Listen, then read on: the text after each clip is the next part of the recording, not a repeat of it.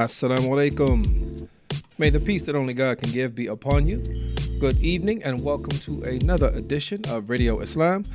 This is your host, Tariq Alameen, and we are broadcasting on WCEV 1450 AM, streaming live at WCEV1450.com. If you are new to the Radio Islam family, we welcome you. You can keep up with us by following and liking our pages on social media. You will find us on Facebook, Twitter, and Instagram at Radio Islam USA. That's at Radio Islam USA. And you can also keep up with us, well, I should say, you can also check out those previous episodes that you have missed out on wherever you get your podcast. So if that's iTunes, TuneIn, Google Play, or SoundCloud, you'll find us at the same username. That's at Radio Islam USA. And last but not least, if you'd like to give us a call, you can do so at 312 750 1178. 312 750 1178. Radio Islam family, there is always so much going on. There's this old, uh, there's a quote, and I've I've only seen it in in movies, and it's uh, it goes, it basically says, "May you live in interesting times." Right, and I think that we can we can all attest that we are definitely living in interesting times. Uh, that there's uh, there seems to be a pendulum. Uh, the pendulum is swinging in a different direction, uh, and we were, uh, as a nation, uh, as a as a country, and even I think globally, there was a lot of hope invested in the the symbolism of what it meant to have the first African American president of the United States, right? The leader of the free world. That that gave a lot of a lot of hope uh, to a lot of folks, and some folks took it a little too far, right? And they said that now we're in a post-racial uh, world, and you know we know that's not the case. There's a lot of healing, a lot of work that needs to be done, but that pendulum continues to swing, and now we find ourselves with an administration uh, that has succeeded one that was about hope, that is now uh, that looks to be much more about uh, fear and, and separation and all that good stuff. But anyway, let's kind of move into uh, two things we want to talk about at the top of the show, and that is last week's Supreme Court decision. Uh, they ruled on the Janus case, uh, which uh, we actually talked about a little bit with regard to it's going to have a lot of impact for collective bargaining for unions, public unions in particular. Uh, and then we also want to touch base on the tariff wars, right? Um, President Trump, uh, he has, you know, we've levied uh, tariffs on a number of nations, among them China, uh, which happens to be our biggest uh, creditor. Um, we, you know, we owe them the most money. And tomorrow, these tariffs are supposed to go into effect. So, what we're going to do is we're going to go ahead and take a moment uh, to touch base with uh, a voice, a perspective that we uh, appreciate being able to tap into, and that is Brother Bill Fletcher Jr. Uh, we actually had a chance to speak with him a while back, you may recall, but he is the co founder, I'll remind you, the co founder of the Center for Labor Renewal, a columnist, longtime activist, served as president of Trans Africa Forum, uh, formerly the education director and later assistant to the president of the AFL CIO, and author of, I'll just give you one of the books, The Indispensable Ally Black Workers and the Formation of the Congress of Industrial Relations, among other uh, uh, books that he has written. But we are pleased to have him on the phone. Assalamu alaikum. Wa alaikum salam. Thank you for having me on the program. Oh, it's a pleasure. It's a pleasure. So, yeah, as, as I was mentioning uh, that uh, at first I just kind of started out, you know, may you live in interesting times, this, this uh, old, old uh, quote, old saying. And we are certainly in interesting times. We look at the Janus decision that was um, uh, decided last week by the uh, Supreme Court, and what this could possibly mean for for labor, and then you know, as I was mentioning, also the tariffs. Um, we'd love to hear uh, your perspective. What does this look like to you? All right, so let's start with the Janus decision. So, for your listeners that may not have followed all of it, mm-hmm. uh, the Supreme Court made a decision that was the result of years of effort by right wing groups to destabilize and weaken trade unions, mm-hmm. and with a particular focus on the public sector. So the decision revolved around a case um, called Janus versus AFSCME. Uh, and the, the issue is this. In the public sector, a worker does not, if there is a union, a worker does not have to become a member of the union, but the worker uh, pays what's called an agency fee or a fair share fee to help to cover the cost of representation. Now, what this means is this. The union has a legal obligation that it can't walk around, that it must represent all members of a bargaining unit that are certified, eh, that is, that they're, that they're technically supposed to represent, uh, fairly and equitably, irrespective of union membership. So in other words, even if someone chooses not to join a union, the union is obligated by law to represent them. Well, that raises an obvious question. Where do the resources come from to represent the worker? Right. They're not getting any governmental assistance. They're not getting any assistance from the foundation. So their resources come from dues or from agency fees. So one way to think of an agency fee is like insurance, auto insurance. Mm-hmm. If you're going to drive a car, you have to have auto insurance. You can't claim that it's your uh, your First Amendment right not to pay auto insurance. You can't say that because you're a good driver, you don't need to pay auto insurance. You pay auto insurance. right. It's a condition of driving a car, pure and simple. Well, what the right wing has tried to say is that having a worker pay a fee infringes on their freedom of speech. And it's no such case. Uh, you know, a worker that is in a union or is represented by a union uh, has every right to say whatever they want. They don't have to like the union. They don't have to agree with the leadership. They don't have to agree with the stand of the union. That's not going to affect their employment. Mm-hmm. Uh, but but the union needs resources in order to cover uh, cover representation. So one way to think about it is this: if you can think of any city, town, county, or state in the United States where taxation is voluntary, but where people have a right to free water, sewer, education, police, and fire mm-hmm. right? Then the discussion stops. If you can't identify one, then you have to ask the question, why is this standard being held against unions? Right. Right. That's what the case is about. It's really simple. I mean, the court tried to make it about about uh, the First Amendment, mm-hmm. but that was, you know, it was it was a wonderful example of what is called sophistry. And sophistry is where someone makes an argument that sounds logical, but where the premise is flawed. Uh, and an example that I always give is this. Mm-hmm. Uh, an example of sophistry. Vampires are scared away by garlic. Mm-hmm. I eat a lot of garlic. I've never had a problem with a vampire. right? That that's an example of sophistry. Right? The basic premise is flawed but the argument sounds logical. What the Supreme Court did was just that last week. It came out with an argument that sounded logical, but the basic premise was flawed because they ignored fundamentally that the union is obligated by law. It's called exclusive representation mm-hmm. to represent fairly and equitably all workers.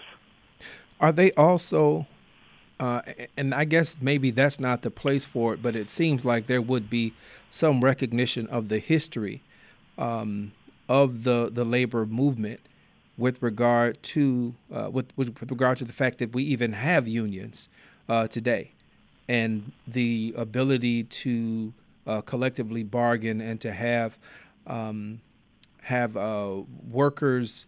Uh, rights uh, to have health care, to have not just not just benefits, but but safe working conditions. All of these things that came about through the ability to collectively of, of collective representation in the labor uh, from the labor force. The Supreme Court majority doesn't care about that. Yeah. They they were very clear that uh, you know, yes, unions have a right to exist, and yes, this will hurt unions, but that's life. Uh, I mean, they're, they're very clear about it. I mean, we have to understand this is a very polarized Supreme Court. Uh, there's no attempt, as was obvious in the Citizens United case, in the Muslim ban. Uh, there's no attempt at fairness of of trying to dig deeply and and and look at precedent. There, there is no interest in that. This is a full court press to push us back to about 1898. Yes, yes. And and so, what what do you foresee being the uh, response? Well, there's going to be, I think, several different kinds of responses. So there's an, there's a sort of interesting and idiotic response by some anti-union workers who are trying to say that they should get their back uh, fees. Those that had been paying agency fee mm. should be able to get them uh, get reimbursed. And I call that idiotic because if you were to accept that premise, you would basically be saying that unions or any other institution that was operating on a good faith ba- basis based on accepted law of a Supreme Court decision that has been in existence for 41 years, right. and you're saying that that could not only be overturned, but that people would get reimbursed, then I would say if that's the case, we should hit the, this, the country with massive reparation suits right. all at once. Right. Massive reparation suits. Um, and just absolutely flood the court with with suits. Mm-hmm. Bring it to a halt, right? Um, so it's idiotic. That's one response. Okay. Um, the there are some unions that have been uh, expecting that this decision could happen, and and they have been signing up uh, those who have been agency fee payers mm-hmm. and asking them to officially join the union. Uh, there's other unions that are recognizing that that they'll have to do a lot more internal organizing, and then there are some unions that are in complete denial uh, and are doing nothing. Uh, so there's going to be all kinds of responses. Mm-hmm. I think that the the bottom line, though, is that this is representation once again of the class war that's being carried out against working people. And it's being done uh, with the blessing of the man sitting in the White House who claimed to be uh, speaking on behalf of the average uh, working man, and I emphasize working man, mm-hmm. uh, when he was actually, you know, what, it's all travesty. Yeah, absolutely. Now, now let, let me get your thoughts on this. Um, speaking of this, the, the, the man that's in the White House, and he's got a long history that um, that goes well beyond his his time on the campaign trail.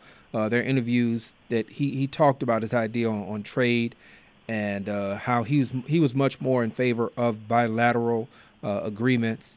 Uh, and so we see now his uh, this this imposition of, of, tariffs is really being his, him making good on uh, things that he said well before uh, he started campaigning, but certainly supporting his his campaign rhetoric. Mm. What what do you think uh, this is going to do to? Well, I'm not going to ask. I don't want to make it too, too, specific. Just just give me your sure. your take on it.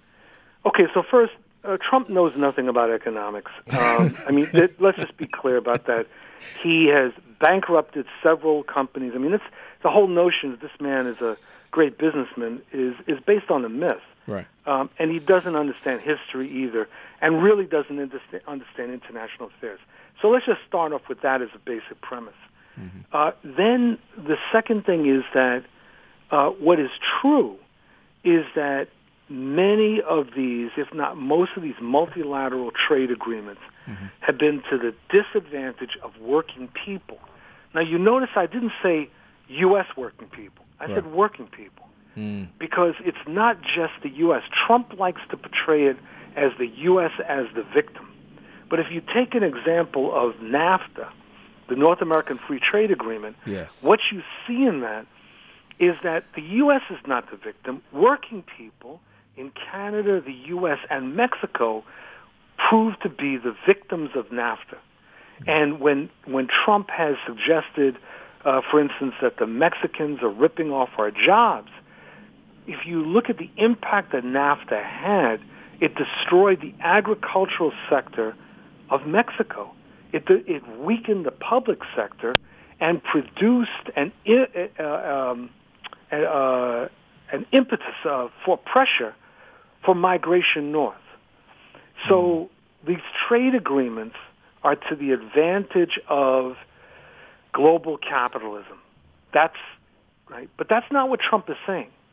Trump is looking for a way of promoting the U.S. business community. He's not looking out for working people. Right. And and one of the things that's really important is that many of these trade agreements have been devastating for working people. I mean, NAFTA is an example of of it, but the larger context is that it's not just these trade agreements, it's the way that capitalism has been operating that has been crushing working people. Automation, um, what's called casualization, which is the restructuring of work. I mean, a number of these things together. That's not what Trump is talking about. But here's the third issue. Um, the third issue is that what Trump is is doing is destabilizing global capitalism. And he's also destabilizing U.S. capitalism. So, for example, by in, imposing these tariffs, the consequences are, are uh, is a trade war. Right.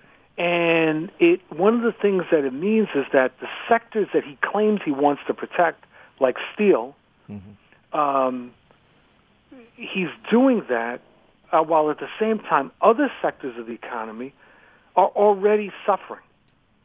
And you see that in, in what's happening w- already with Canada and with Europe. Uh, there is not a good end to these trade wars. And, and, and his, Trump's whole notion that these are easy, that these are easy to start and easy to win, there's no historical foundation for that argument. This could be very significant. And one of the things that many economists are concerned about is that it could trigger another uh, major recession. Mm. Mm.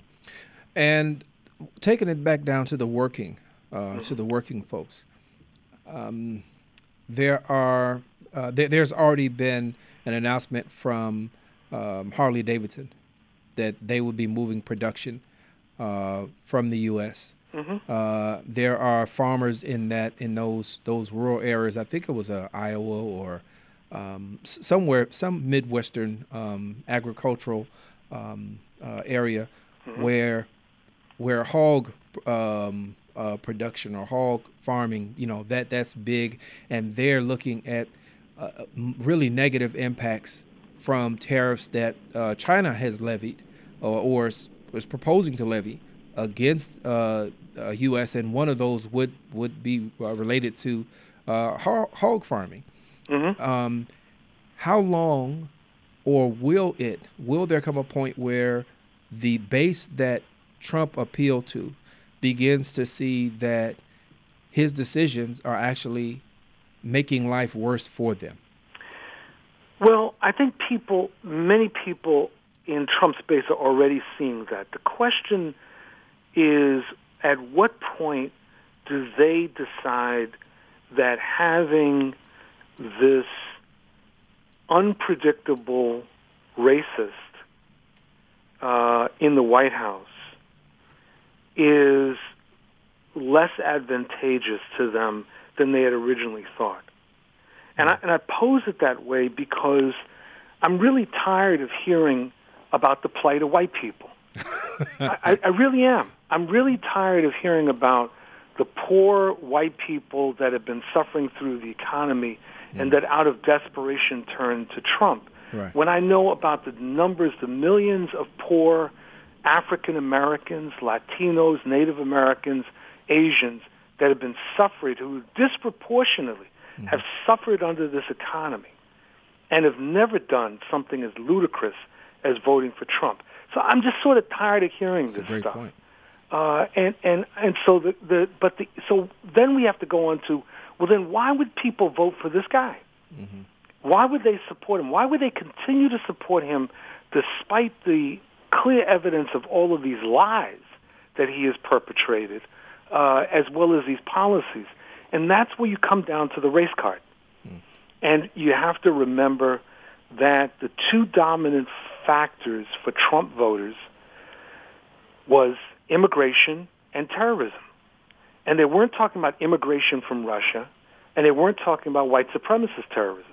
Mm-hmm. Um, and, and it was a racial lens.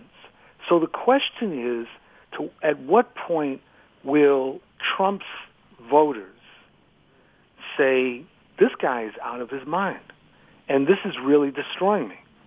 And, and I would say that realistically, a good solid core of his, of his base will never change their mind because they've essentially lost their humanity.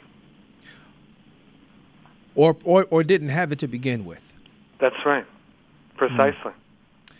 Very good, very interesting, very interesting points. Um, thank you. Sure. Thank you very much.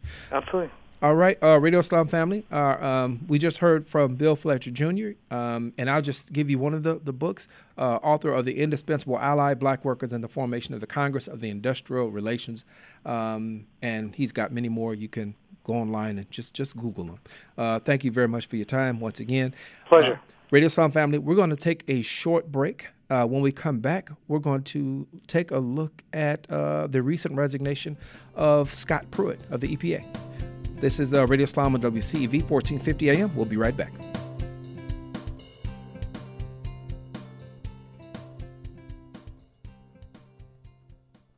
People have all kinds of excuses for not saving energy. I didn't plug it in. I'll turn it off later. It's not my music. It's just one phone charger. So, um, we don't have those Energy Star appliances. So that old window leaks how much energy and money could the new ones really save? Maybe it's time to stop making excuses and start doing some simple things to save the energy and resources we can. Because a little here and a little there can add up to a lot later, and you just never know what people will need in the future. My name is Sarah, and I'm going to get started today. We can all help save more energy for tomorrow. What's your excuse? For more energy saving tips that also save money, visit loseyourexcuse.gov/parents. This message is brought to you by the U.S. Department of Energy, the Ad Council, and this station. Hey, America, we need to have a little talk. I don't know if you've noticed, but we got a lot of food in this country a lot of peaches, a lot of corn, a lot of apples, a lot of everything. We've got so much food that we can't even eat it all. So, if we got all this extra food, how are 17 million kids in America struggling with hunger? I just don't get it. That's why the Feeding America nationwide network of food banks gathers surplus food and gets it to the hungry kids who need it. They can get you food even if you live in Idaho or Alaska or somewhere crazy like that. This isn't complicated. We got extra food and we've got hungry kids. Feeding America's done the math. Now it's your turn. Support Feeding America and your local food bank at feedingamerica.org. I know you got internet on your phone, so what are you waiting for? We can't do it without your help. Brought to you by Feeding America and the Ad Council.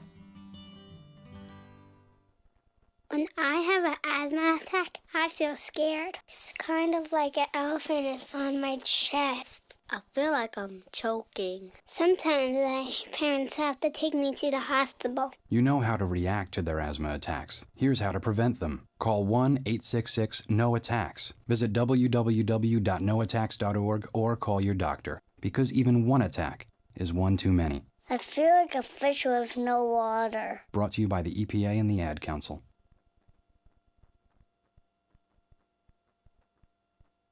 The Syrian Community Network, with offices nationwide, serves its Chicago area clients from its Northside location located at 5439 North Broadway. They provide housing, social services, education, basic human needs, and food security. The Syrian Community Network has Arabic speaking staff and is a partner organization of the Illinois Coalition for Immigrant and Refugee Rights. You can get more info by calling area code 872 806 0141 That's area code 872 806 0141 or by visiting their website at SyrianCommunityNetwork.org.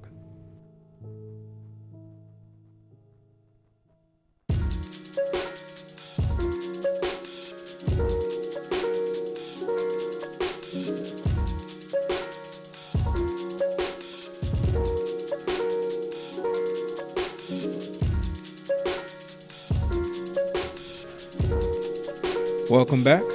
Welcome back to Radio Islam. This is your host, Tariq Alameen, and we are broadcasting on WCEV 1450 AM, streaming live at WCEV1450.com. Remember, folks, you can keep up with us on social media by following and liking our pages Twitter, Facebook, and Instagram. You'll find us at Radio Islam USA. And you can also listen to those previous episodes and this one too. If you're just tuning in, uh, you can go back and check this once it's uh, up on the podcast. So wherever you get your podcasts, iTunes, TuneIn, Google Play, or SoundCloud, you'll find us at Radio Islam USA. That being said, uh, last thing I'll tell you, if you'd like to join in these last uh, this last half hour that we have for the uh, program, you can give us a call at 312-750-1178, 312-750-1178. Okay. Um, many of you, uh, I'm sure you have saw the breaking news today that EPA, uh, the head of the EPA, uh, tendered his resignation. His resignation was accepted uh, by President Trump. Uh, we're talking about Scott Pruitt, and he has been, to put it lightly, to say embattled would really be a, I think it would be a step down. but he has, he's definitely been under a microscope uh, there have been about 15, from uh, what's reported, 15 ethics um, investigations that have taken place during his tenure uh, as EPA head, and um, uh, actually, most most recently, I think it was a couple of days ago, that a mother of a two-year-old approached him as he was uh, having dinner or eating in some diner, and and asked for him to resign uh, told him that he should resign. So we're actually going to go ahead and take a listen uh, to that, and then we'll come back. We'll talk about it. I just wanted to urge you to resign um, because of what you're doing to the environment in our country. This is my son. He loves animals. He loves clean air. He loves clean water. We deserve to have somebody at the EPA who actually does protect our environment, somebody who believes in climate change and takes it seriously for the benefit of all of us, including our children. Um, so I would urge you to resign before your scandals push you out. Yep. So she got her wish. she got her wish. Um, he has resigned, and um, I think it's important to go back to um, what what she mentioned. She says, "I've got a two year old, and uh, I want my child, uh, as any parent would, to be able to grow up in a in an environment with clean water, with clean air, uh, with resources uh, that are available, and in an environment that is that is healthy." Now, the Trump administration's goal has been to roll back President Obama's um, uh, any directives uh, to the EPA that took place during his administration. His goal has been to roll back any regulation, uh, and even going back to President um, Bush uh, 41, right? Uh, some of those regulations that were put in uh, put into effect. So, I think we can see that uh, the dismantling of that administration uh, that has been that's been the primary focus. And I want to bring our attention to when we talk about Scott Pruitt as a as a um, as a head, right? I think it's important to remember remember who appointed him, right? Trump ran on a platform of draining the swamp, right? But rhetoric is just is just that. It's just rhetoric. Now, if we look at Trump, and we're going to get back to Pruitt because we have another clip we're going to we're going to play in a second. But prior to Trump's presidency, um, he made a comment. As a matter of fact, this is um, I think this is on the campaign trail. He made a comment that his private jet, a Boeing 757, was superior to Air Force uh, One. Right, the the plane that was responsible for transporting then President Barack Obama uh, around. uh, he would point to the silk pillows, the gold trimmings everywhere, uh, from seat buckles to to the to the toilet fixtures, uh, and look at that as a mark of superiority. Now, of course, Trump is known for uh, his hotels and casinos, um, but keep in mind that he's also he's he's obviously known for opulence, right? For extravagance. So we have to ask ourselves a question: Did anything about Trump scream fiscal conservative uh, or fiscally responsible? No. Yeah, yeah, yeah, yeah. Um, let me finish. Uh, anything? So it was nothing there, right? So modesty has never been a part of his public image. And now, when we talk about Pruitt and his abuse of the financial trust of his office, which you know we haven't got to, and we will. Uh, you may already be familiar with it, but uh, we have a little clip that's going to kind of give you some, uh, give you a little more context to this. But before, my brother Ibrahim is is, is waiting to get in on this. So, Assalamu alaikum. Before we get to that second part, I just thought this uh, mom that confronted Scott Pruitt. Yeah. They had her on CNN. That's where the clip is from. Mhm. Um, she had a very interesting response when they asked her. They played a, a clip for her of Sarah Huckabee Sanders saying that you know you should be civil in public and stuff like that. Right. Um, her response to that was very interesting. So I want to play that. Real Oh quick. yeah, good, good, good. It's sad the situation and where politics have gotten. Look, we live in an amazing country, and certainly people should be free to disagree. But I think that we can do that in a way that is much nicer, that doesn't call for people to never be able to step foot in public. Does she have a point? Should Scott Pruitt be able to eat in peace? Listen, I, I'm not surprised that that's what they want to talk about is the where and the when as opposed to the issues. Um, it's a distraction. Uh, we pay um, these administrators bills via taxes. They are our employees. Their job is to serve the public. If they're doing their job properly, if they want to be doing their job effectively, then they should want to hear from us. Mm. And here I am telling him how I feel. That's exactly that's exactly how, how Yeah. it should go. straight straight to the point. Who, who's going to argue with that? Uh, and this idea, and, and it's really difficult for me to take anything that Sarah Huckabee Sanders says uh, with any any seriousness, to give any weight to it. Um, just just for somebody who gets up and I, I'm not going to insult her. I'm not. It's just difficult for me to take anything she says. But yeah, the the mother, and we didn't get her name, did we? Well, she's a teacher. She's oh she's a teacher. Well, her point. Uh, I mean, it was, it was it was spot on, right? These our elected officials. They seem to believe themselves to be beyond reproach. Uh, some of them do, and uh, and he is working on behalf of the American people. But every action that he's taken, the environment that we enjoy, uh, he has done everything that he's done has been is not been in the people's interest. Has been for the uh, in the interest of those who want to uh, to to use up the resources. Uh, you know, they're not concerned about carbon footprints and all of that.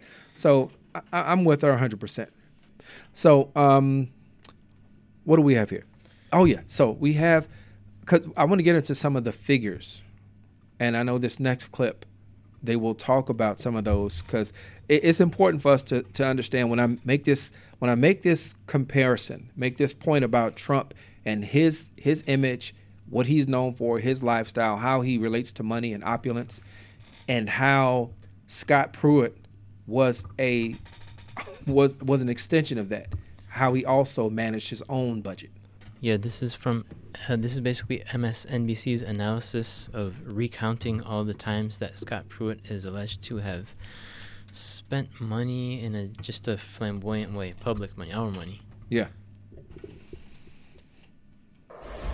EPA Administrator Scott Pruitt has spent more than 58,000 taxpayer dollars on non commercial flights. Pruitt also gave himself, and listen to this, an 18 person, 24 7 security detail at a cost of more than $830,000 in just three months. Pruitt used public money to have his office swept for hidden listening devices and bought sophisticated biometric locks for additional security.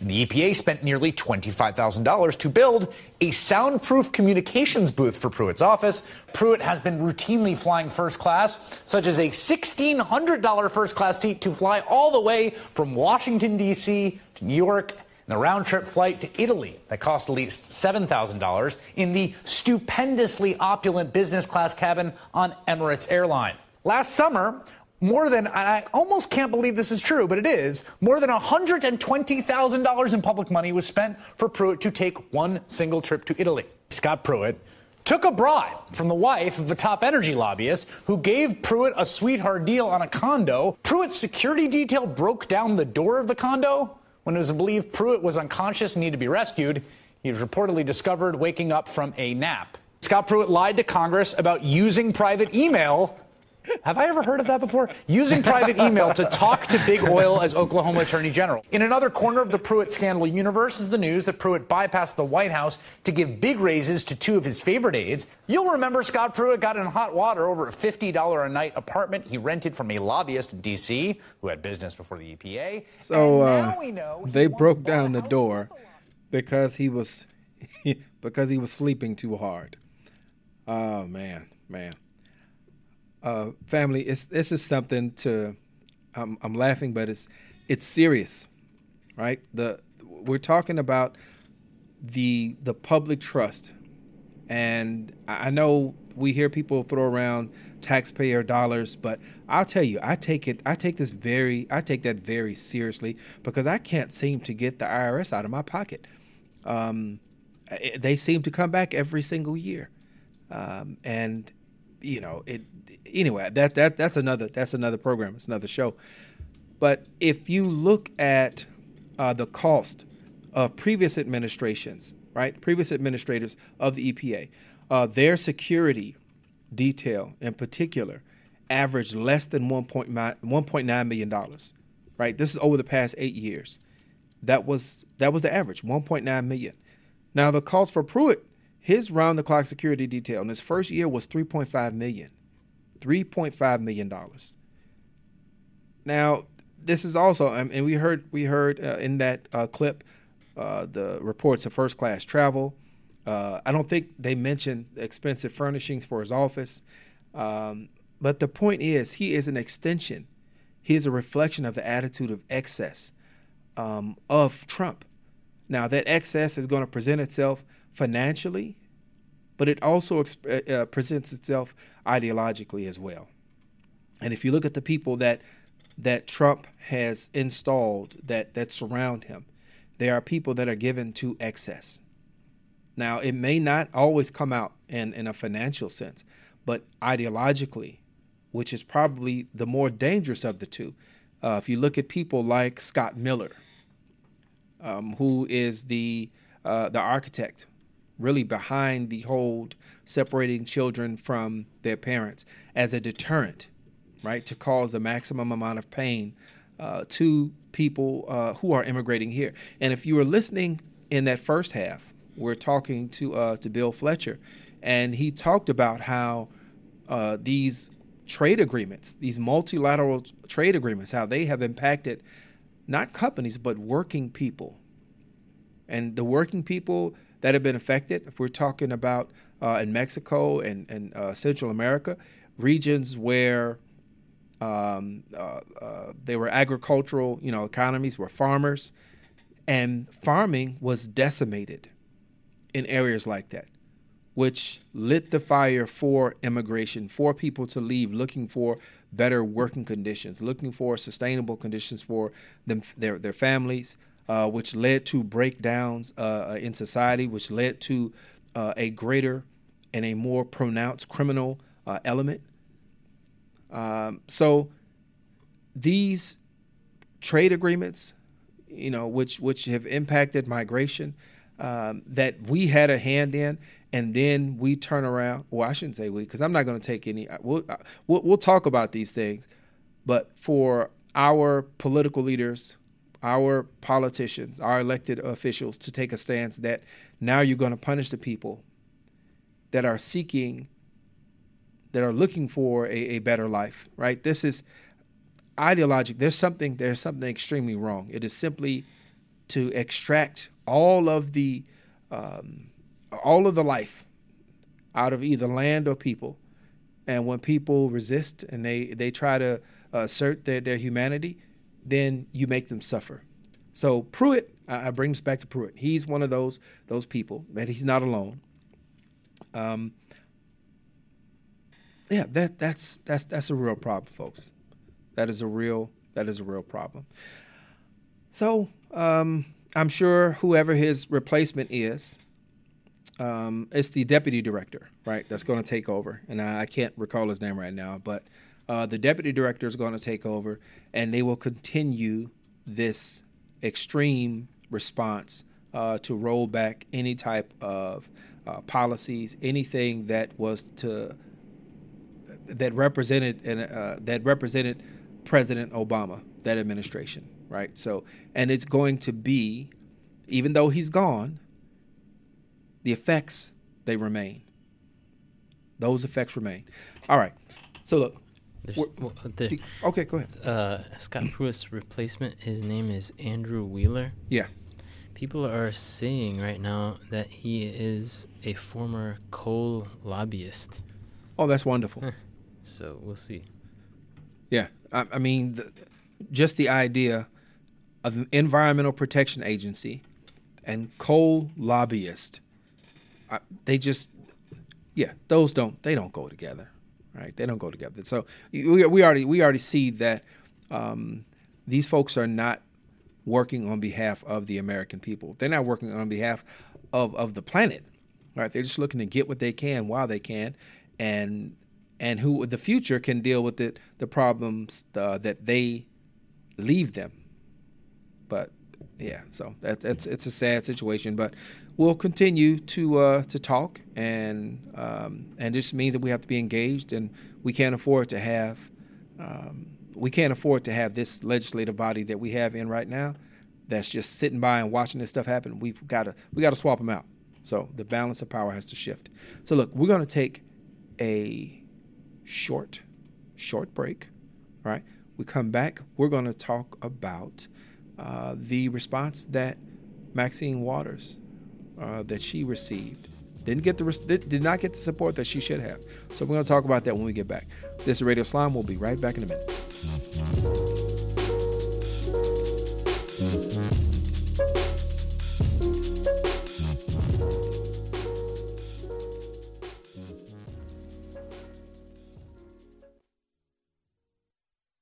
It's 6:42 p.m.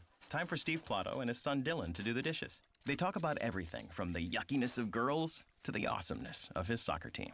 Sometimes they don't talk at all. Then, hey, the dreaded splash fight. It's dad o'clock, and it's the best time of the day because the smallest moments can have the biggest impact on a child's life. Take time to be a dad today. Call 877-4DAD-411 or visit fatherhood.gov. Brought to you by the U.S. Department of Health and Human Services and the Ad Council. Oh, hi. Right now, I'm getting a remarkably heartfelt bear hug from Smokey Bear. Thanks, big guy. Now, if you could let me down. See, I made sure there were no low hanging branches when I set up my campfire. And before we left, I drowned out my campfire, stirred it, drowned it out again, then made sure it was cold. Visit smokeybear.com to learn tips to prevent wildfires. Brought to you by the U.S. Forest Service, your state forester, and the Ad Council. Only you can prevent wildfires. Hi, my name is Stanley, and I've been arrested for stealing shoes. I didn't really steal them, but I've been sent to Camp Green Lake anyway. The worst punishment a kid could get. And at Camp Green Lake, we dig holes. Lots of holes. I've only been here a short time, but I think the camp director is up to something. I'm Stanley Yelnats, and I'm covering more than dirt at Camp Green Lake. Explore new worlds. Read my story in the novel Holes by Louis Sachar. For other great book ideas, visit your local library or log on to literacy.gov. Brought to you by the Library of Congress and the Ad Council.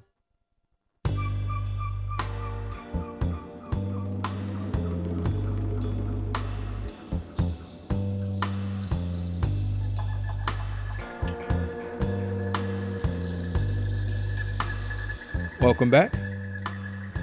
Welcome back to Radio Islam.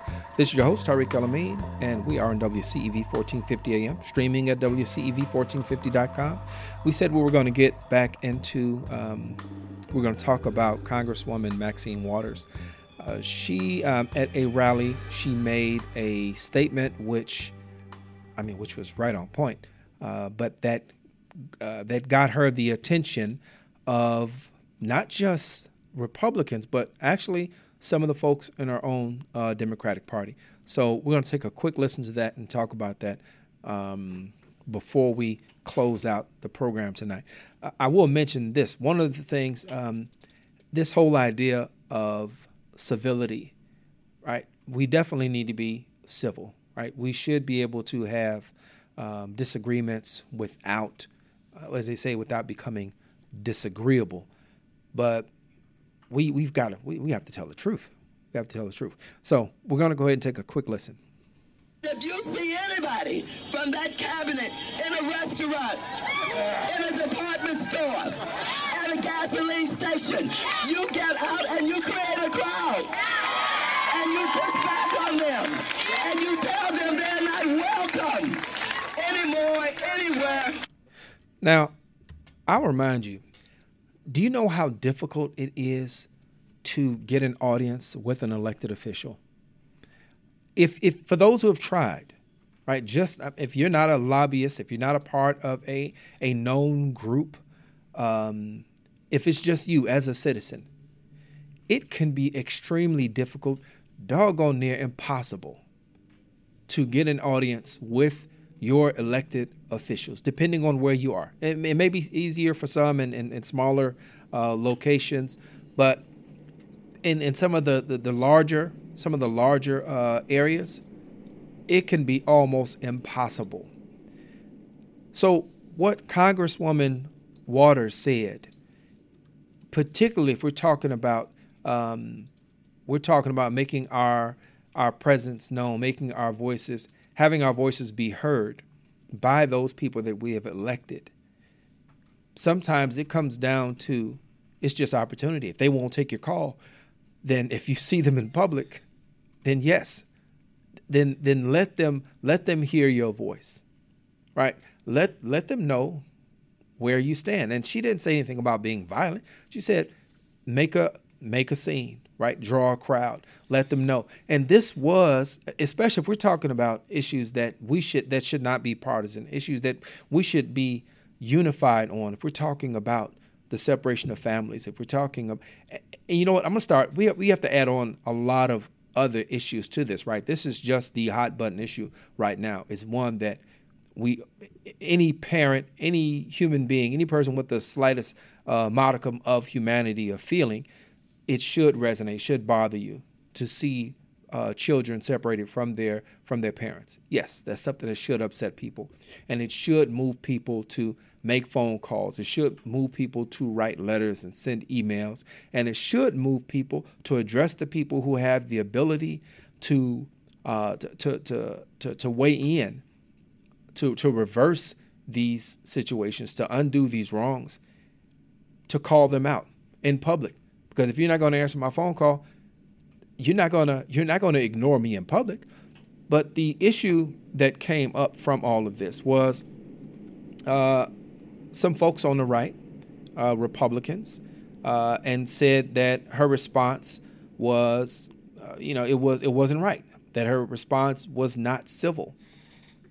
Now, the problem is that they tried to brand her as being an American right? They, to try to brand her as being un-American for calling out uh, politicians.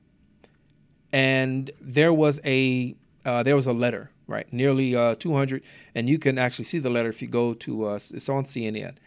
Uh, says uh, nearly 200 black female leaders and allies outside of Congress signed a letter calling on top congressional Democrats to defend Representative Maxine Waters after she was criticized by members of her own party for urging people to protest President Donald Trump's cabinet members in public spaces.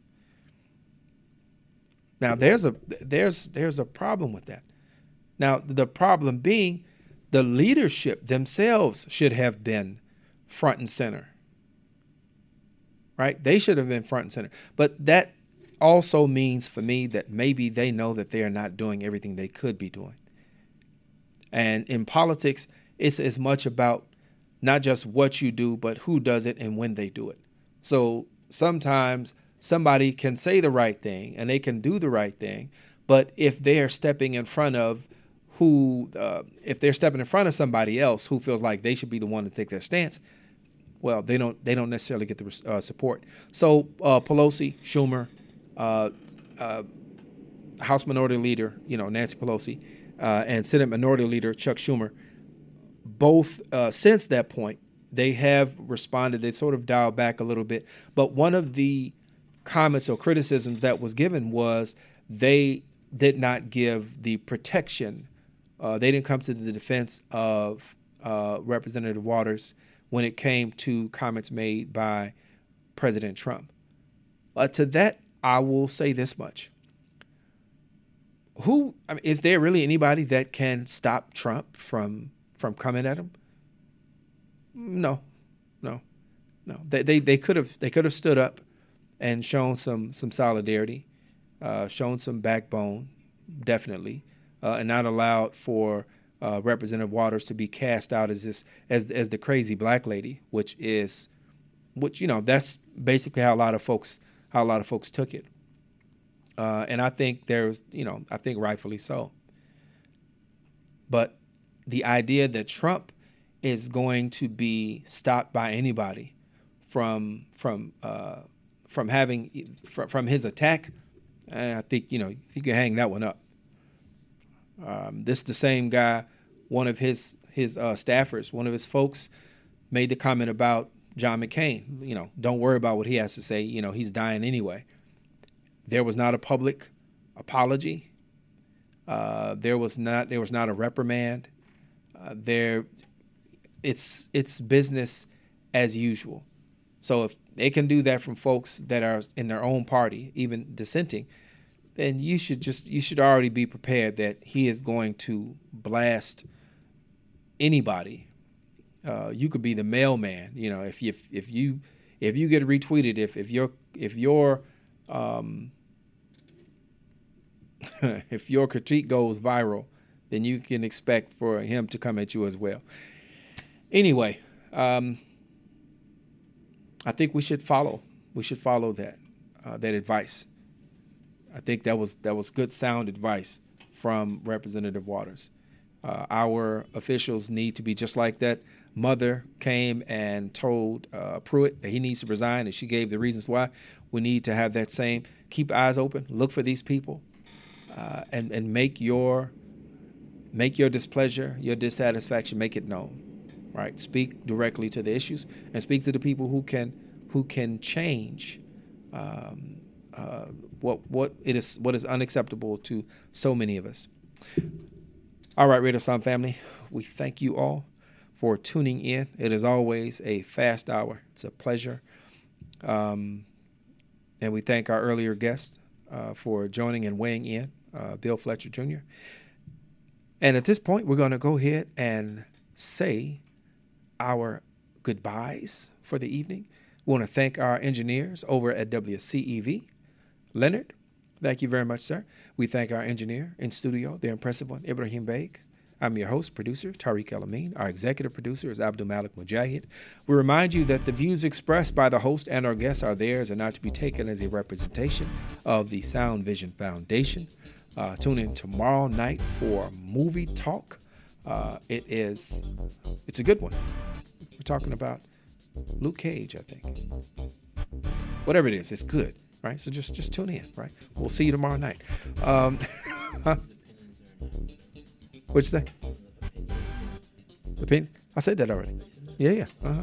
All right, uh, Radio Sound family, have a great evening. We're going to leave you as we greeted you. Assalamu alaikum. May the peace that only God can give be upon you. you.